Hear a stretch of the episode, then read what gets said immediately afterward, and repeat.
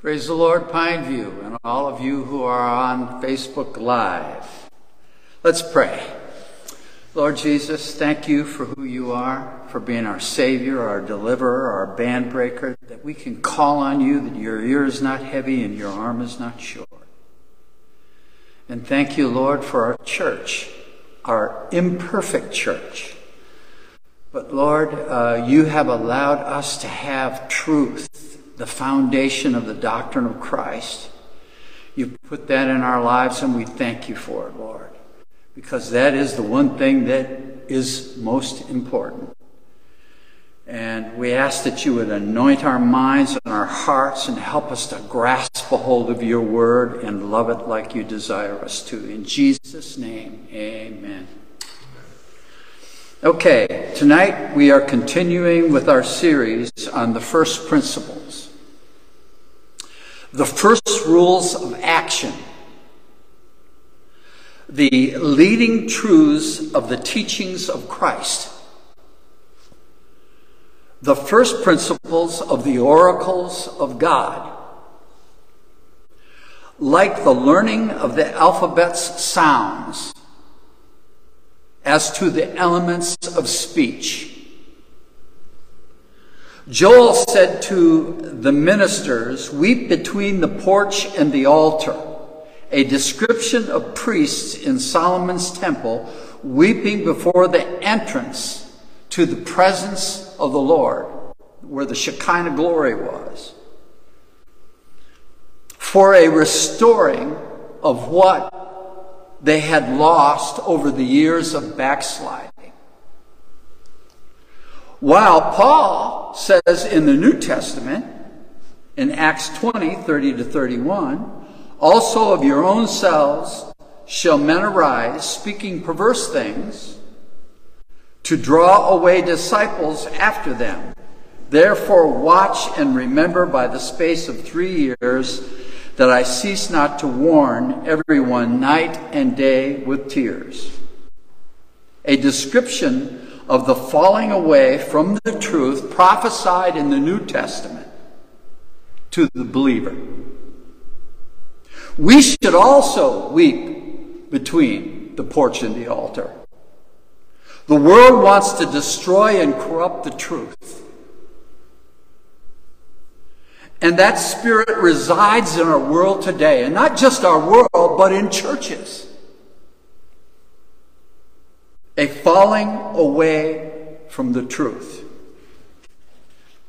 Consider.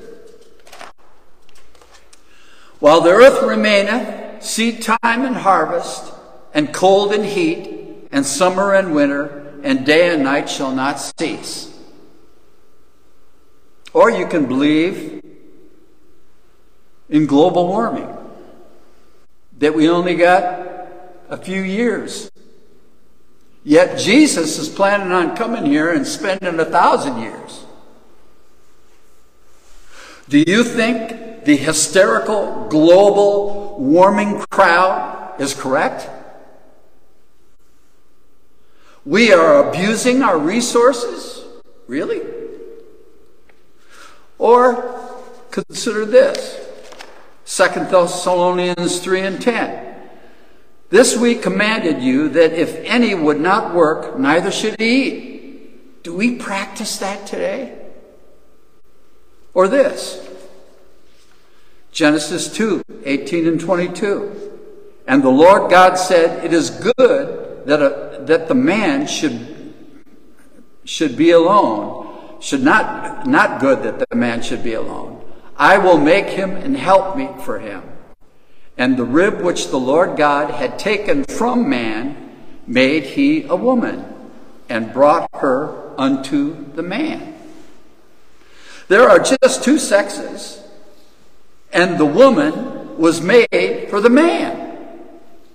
Truth is and has been under attack since the beginning of time. And more so, the foundation of the doctrine of Christ. The oracles of God's Word, the things between the porch and the altar, the foundation. You've heard the story of the three little pigs. One, a house of straw, the wolf came and another was what? Twigs or something? Sticks. Was the one that was built with bricks. Got to have a good foundation. If you were Satan, where would you start? Wouldn't you work at the foundation? What's so special about laying on of hands? I mean, why is it named foundational, first principle? Satan wants it in darkness. Based upon what the scripture teaches in, in, in uh, Hebrews chapter 5, verses 12, 6 to 2, we have been looking at the first principles. Now let's read that. For when for the time ye ought to be teachers, ye have need that one teach you again, which be the first principles of the oracles of God, and are become such as of need of strong of, of milk and not of strong meat. For everyone that useth milk is unskillful in the word of righteousness, for he is a babe. But strong meat belongs to them that are of full age, even those who by reason of use have their senses exercised to discern both good and evil. Continuing in chapter 6, verse 1. Therefore, leaving the principles of the doctrine of Christ. Let us go on unto perfection, not laying again the foundation of repentance from dead works, faith toward God, of the doctrine of baptisms, which would be water baptism, Holy Spirit baptism, the laying out of hands, the resurrection of the dead, and eternal judgment. So the Hebrew church is told you should have been teaching this because you have not used it you need to be taught it again. So start teaching it. So you will not need to be taught it again.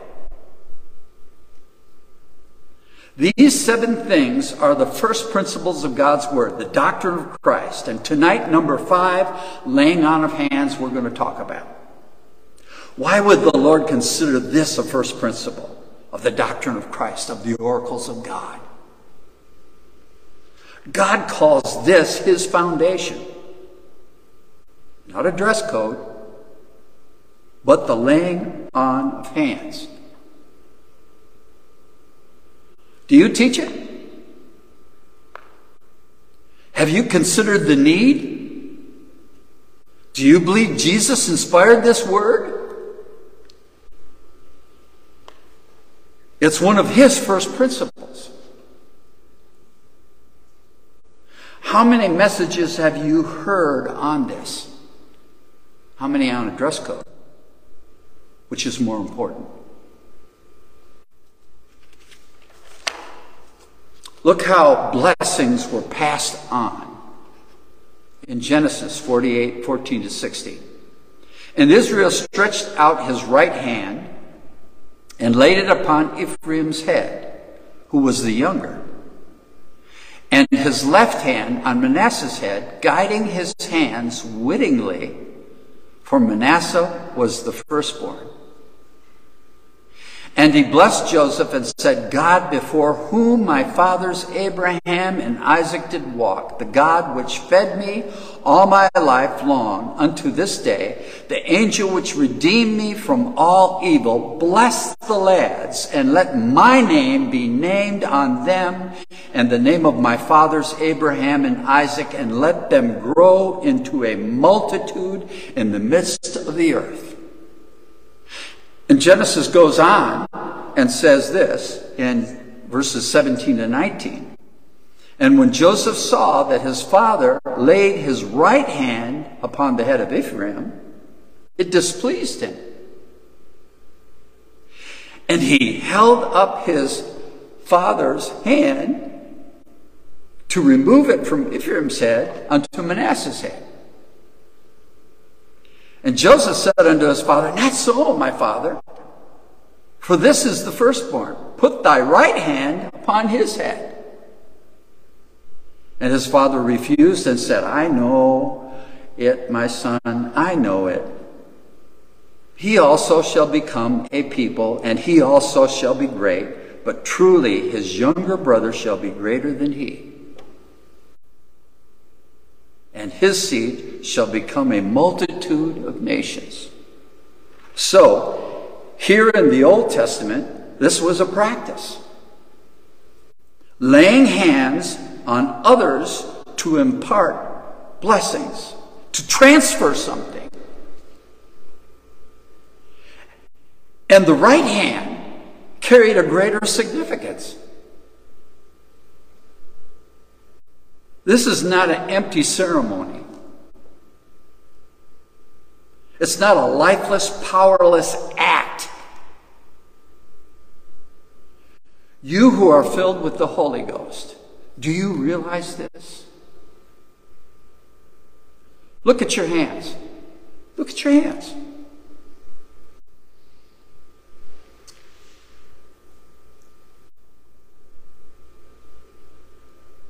Who by reason of use have their senses exercised. If you have the Holy Ghost, God wants to use these. They're no longer yours, they're His.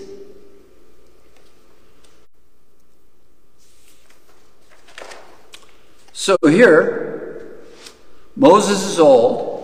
He wants the Lord to choose someone to continue the work that he has started. Numbers 27. And the Lord said unto Moses, Take thee Joshua the son of Nun, a man in whom is the Spirit, and lay thine hand upon him, and set him before Eleazar the priest, and before all the congregation, and give him a charge in their sight. And thou shalt put some of thine honor upon him that all the congregation of the children of Israel may be obedient. Thou shalt put some of thy honor upon him. This is what Moses did, verses 22 and 23. And Moses did as the Lord commanded him. And he took Joshua and set him before Eleazar the priest and before all the congregation. And he laid his hands upon him and gave him a charge as the Lord commanded by the hand of Moses. Gave him a charge and all their in everybody's view. Everybody could see what was happening. And so we find in Deuteronomy this story about Joshua. Deuteronomy 34 9. And Joshua the son of Nun was full of the spirit of wisdom, for Moses had laid his hands upon him. And the children of Israel hearkened unto him and did as the Lord commanded Moses. So Joshua was filled with the spirit of wisdom. Moses not only transferred this that he possessed in his being to Joshua, but also manifested to all that this was the man who was to be followed who was to succeed him. The electing of priests in the Old Testament. Exodus 40, 13 and 15.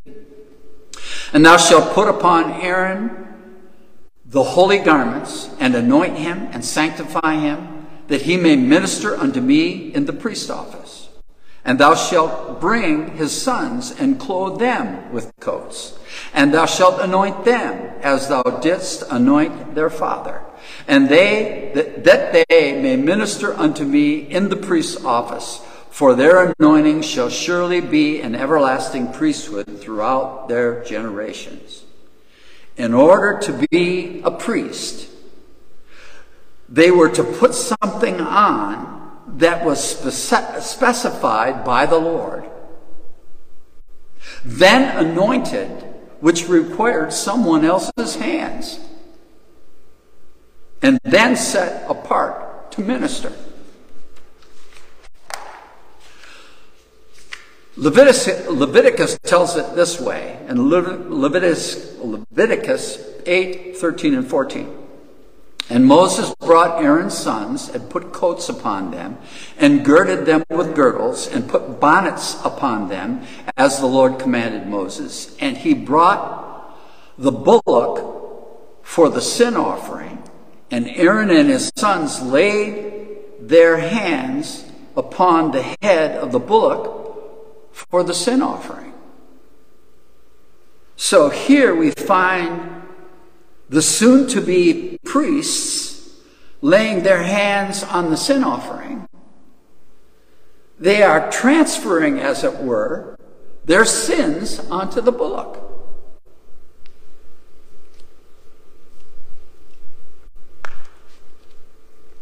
The Pages are hard to turn. Uh, going, continuing in verses 23 and 24, and he slew it, and Moses took of the blood of it and put it upon the tip of the Aaron's right ear and upon the thumb of the right hand and upon the great toe of the right foot. And he brought Aaron's sons and Moses put of the blood upon the tip of their right ear and upon the thumbs of their right hands and upon the great toe of their right foot. And Moses sprinkled the blood upon the altar round about. Now, we in the New Testament get the blood applied to our life when we believe God's word, specifically Acts 2:38. Repent and be baptized every one of you in the name of Jesus Christ for the remission of sins and ye shall receive the gift of the Holy Ghost. Acts 10:43 says, "For it is through his name that whosoever believeth in him shall receive remission of sins." So, it is through baptism, believing in that name that is applied to you in baptism that gets you remission of sins. Okay, now this description of anointing is very similar to when we anoint people to pray for their sicknesses. We'll talk about that a little later on. What is significant about hands? Exodus 17, 11, and 12. And it came to pass when Moses held up his hands that Israel prevailed. And when he let down his hands, Amalek prevailed. But Moses' hands were heavy, and they took a stone and put it under him, and he sat thereon, and Aaron and Hur stayed up his hands, the one on the one side, the other on the other side, and his hands were steady until the going down of the sun. So, are hands significant? Psalms 141 and 2, Old Testament.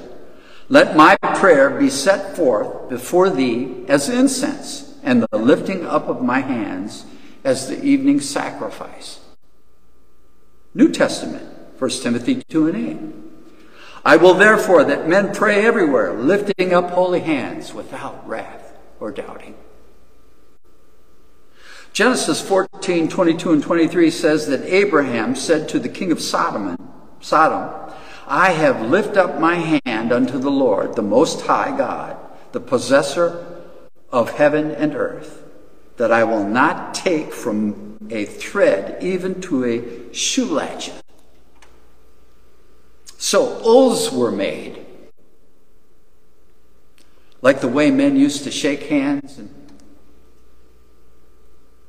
have you ever held the hand of one that was passing from this life to the next? Or maybe just someone was hurting. Human touch is needed. Here is Jesus' last words to his apostles. Mark 16, 16 through 18.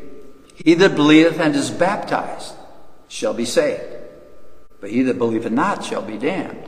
You don't believe that, that you need to be baptized and believe, you can be damned.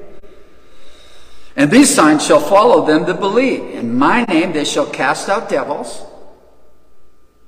This is believers. In my name they shall cast out devils. They shall speak with new tongues. They shall take up serpents, and if they drink any deadly thing, it shall not hurt them. They shall lay hands on the sick, and they shall recover. Everybody, look at your hands. Do you believe? They shall lay hands on the sick. If you have believed in the first four principles of the doctrine of Christ that we've been talking about, that is, repentance from dead works that produce death, works that produce death, you need to repent of those things. Faith toward God, the doctrine of water baptism, the doctrine of Holy Spirit baptism, evidenced by speaking in other tongues, then your hands are no longer just your hands, they're God's. And you need to use it. You need to exercise it. But this requires Hebrews 10:25 not forsaking the assembling of ourselves together as the manner of some is but exhorting one another, and so much the more as you see the day approaching, as you see that Jesus Christ is about to come back. I need you here if I require the laying on of hands. If you're not here, I'm not having church. I'm just talking to a camera. Strength in numbers. One will chase a thousand, two, ten thousand. What will seven do? What will a hundred do? Where two or three are gathered together, one is not enough.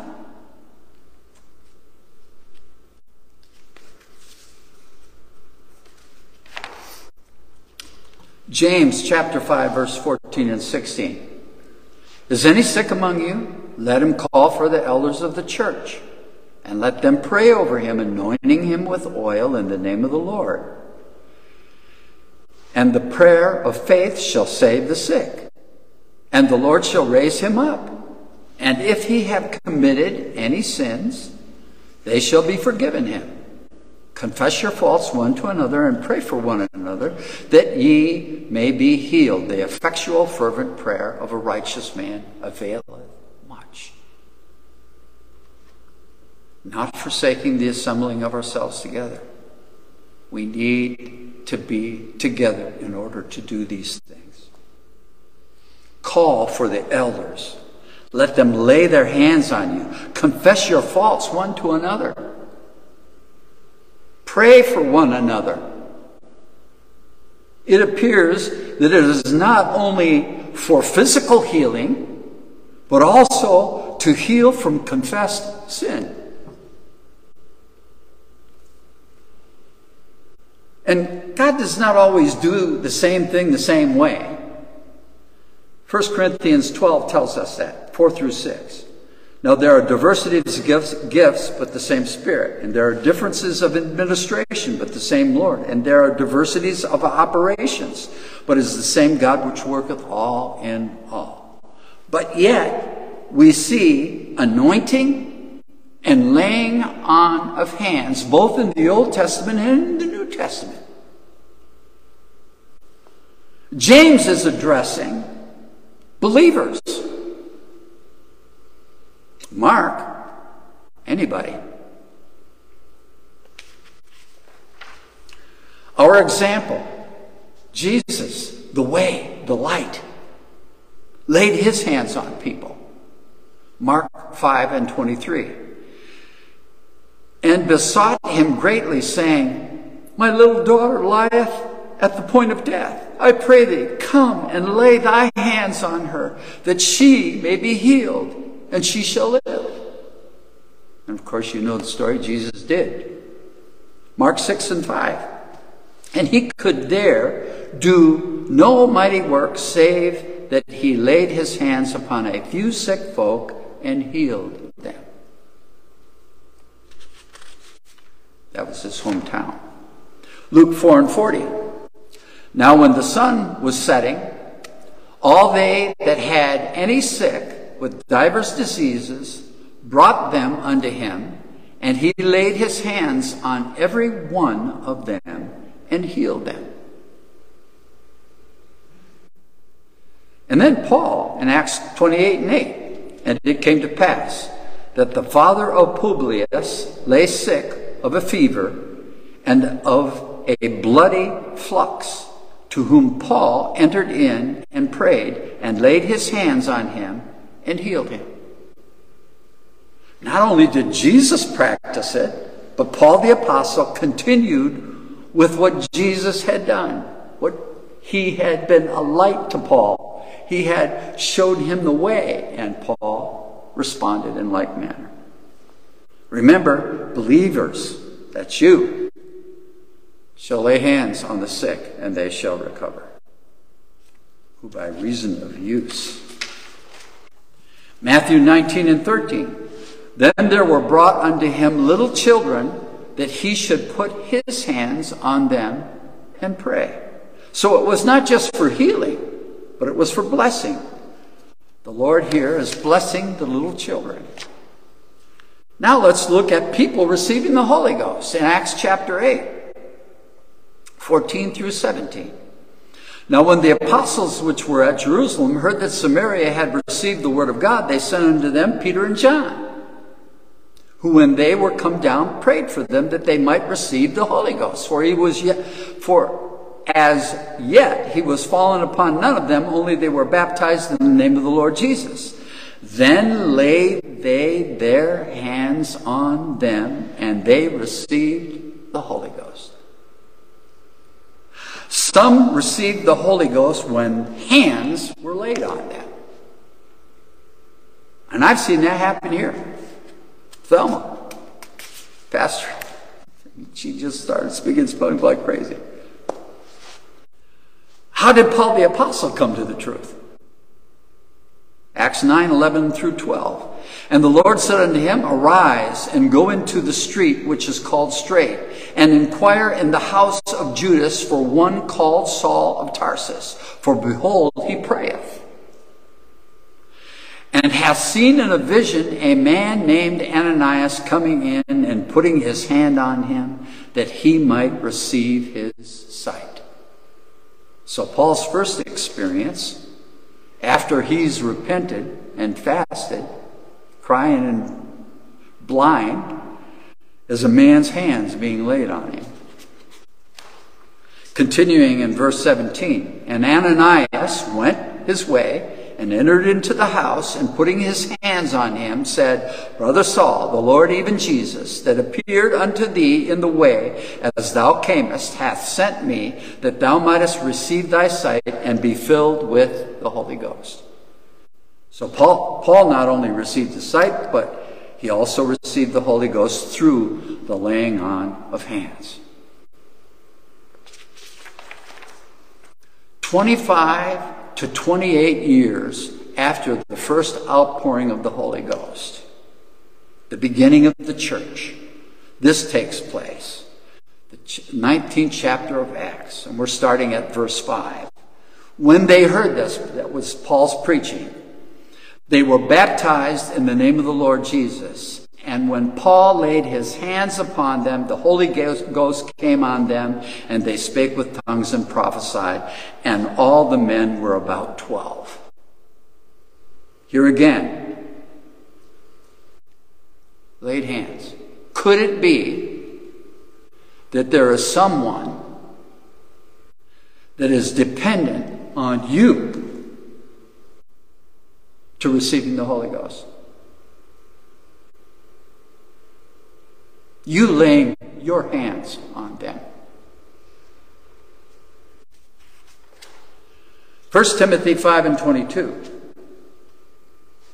Lay hands on uh, lay hands suddenly on no man, neither be partakers of other men's sins. Keep thyself pure. Do not hastily ha- lay hands on people. Do not hastily appoint people into positions in the church.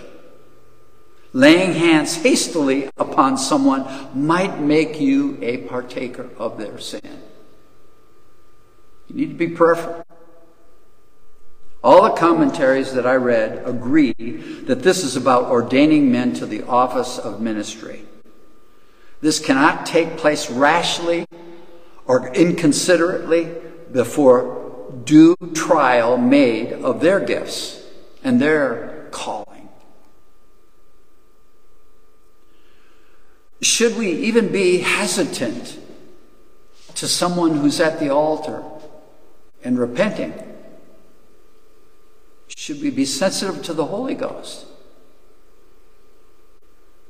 Because if we're too quick to validate and they haven't repented of living with somebody that they're not married to, will that influence others? Will you be partaker of their sin? Keep thyself pure. Some members' gifts are received through the laying out of hands. So, the gifts of the Spirit. 1 Timothy 4 and 14. Neglect not the gift that is in thee, which was given thee by prophecy, with the laying on of hands of the presbytery. 2 Timothy 1 and 6. Wherefore I put thee in remembrance that thou stir up the gift of God which is in thee by the putting on of my hands. anointing ministers in the New Testament. Acts 13, 1 through 4. Now there were in the church that was at Antioch certain prophets and teachers, as Barnabas and Simeon, that was called Niger, and Lucius of Cyrene, and Manaen, which had been brought up with Herod the Tetrarch and Saul. So, first, there are five chosen men that were classified as prophets and teachers. And they possess gifts. Continuing in verse 2 As they ministered to the Lord and fasted, the Holy Ghost said, Separate me, Barnabas and Saul, for the work whereunto I have called them. And when they had fasted and prayed and laid their hands on them, they sent them away so they, being sent forth by the Holy Ghost, departed unto Seleucia, and from thence they sailed to Cyprus. So, second, these leaders not only were in prayer together, but fasted together. Remember Joel's prophecy? Joel 1 and 14 Sanctify ye a fast, call a solemn assembly, gather the elders and the inhabitants of the land into the house of the Lord your God and cry unto the Lord. Joel 2:15. Blow a trumpet in Zion, sanctify a fest, call a solemn assembly. Assembly. Assembly. What will this do? Joel 2:28. And it shall come to pass afterward that I will pour out my spirit upon all flesh. Your sons and your daughters shall prophesy. Your old men shall dream dreams. Your young men shall see visions. This is the same Joel that said, Let the priests, the ministers of the Lord, weep between the porch and the altar, and let them say, Spare thy people, O Lord, and give not thine heritage to reproach. Have we gotten careless? Fasting and prayer brought an outpouring of the Holy Ghost. Do we want a fresh outpouring of the Lord's Spirit? You know, there's a prayer room back here. On Sunday morning, come and join us. Come a little early. Spend a little time in prayer and watch what the Lord will do. And don't forget to fast once in a while. Here, deacons are created. Acts chapter 6, 1 through 6. And in those days, when the number of the disciples was multiplied, there arose a murmuring of the Grecians against the Hebrews because their widows were neglected in the daily ministration. Now, when uh, Greek Greece was was in power, they made everybody learn the Greek language, and there were many Jews that put the Hebrew language aside and learned Greek, and at the same time, the Septuagint was created so that they went to synagogues where Greek, Greek was spoken and they read out of a Greek uh, Bible, and then there were Hebrews that held on to the Hebrew. And so this is talking about Jews, one set who didn't speak Hebrew anymore but spoke Greek, and the other set who, and there was problem. Then the twelve called the multitude of the disciples unto them and said, It is not reason that we should leave the word of God and serve tables. Verse 3 Wherefore, brethren, look ye out among you seven men of honest report, full of the Holy Ghost and wisdom, whom we may appoint over this business. But we will give ourselves continually to prayer and the ministry of the word. So the early New Testament church had two types of office. And this is also true in the Old Testament Levites. There were the priests who ministered at the altar, and there were those who took care of the furniture and all its carried it and maintained it. And in the New Testament, bishop and overseer in the King James Version of the Bible come from the same Greek word. And ordained elders have been made overseers according to Acts 20, 17 through 28. So it appears to me that bishop, overseer, and elder are the same in that they serve the church in giving spiritual direction and instruction. They labor in word, doctrine, and prayer while a deacon takes care of the church in a more physical sense. Going on to verse 5. And the saying pleased the whole multitude, and they chose Stephen, a man full of faith and of the Holy Ghost, and Philip and Prochorus and Nicanor and Timon and Parmenas and Nicholas, a proselyte of Antioch whom they set before the apostles, and when they had prayed, they laid their hands on them. Prayer was first, then laid hands. So here we have deacons who were chosen to help the ministers who labored in word and doctrine, who gave themselves to prayer and the word. They were chosen to serve tables. In other words, the more physical needs of the church to lift the burden from the bishop, overseer, or elder, whose focus was to be on the word, doctrine, and prayer. And don't forget rule, or the elders rule well, get double honor. So here we find these seven men are handpicked out of the congregation and set before the apostles, who first prayed over them and then laid hands on them.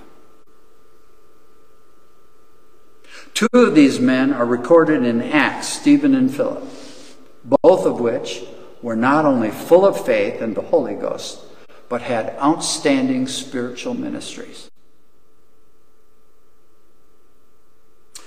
We need each other to accomplish the task that is before us, to reach the world it requires us assembling together.